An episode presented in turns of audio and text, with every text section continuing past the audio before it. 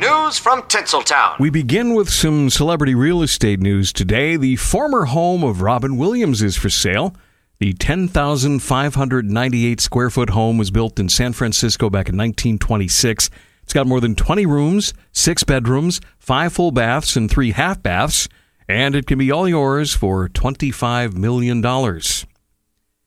Why wasn't the Snoopy Halloween special on broadcast TV again this year? Well, it's because Apple owns all the Peanuts stuff, and now they're moving ahead with their first original Peanuts feature. Steve Martino, who directed 2015's Peanuts movie, is going to helm this project, and uh, it's still in the Schulz family. Craig Schulz, who is the son of Peanuts creator Charles Schulz, is involved.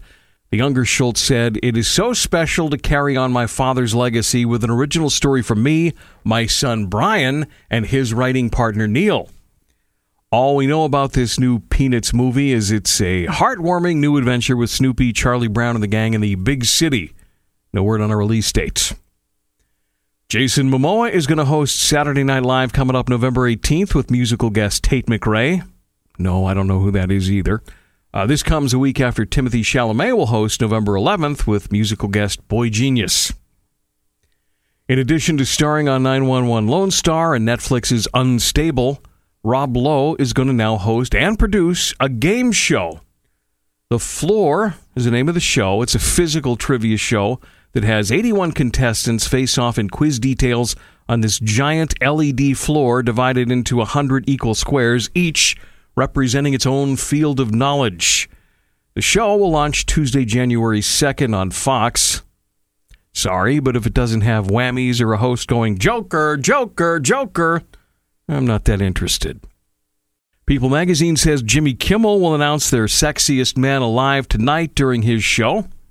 And coming up this weekend, the Veterans Day special American Valor, A Salute to Our Heroes, returns on all the major networks on Saturday. Some of the celebs taking part include Rob Riggle, Bradley Cooper, Tom Cruise, Chris Evans, Sylvester Stallone, and Goldie Hawn.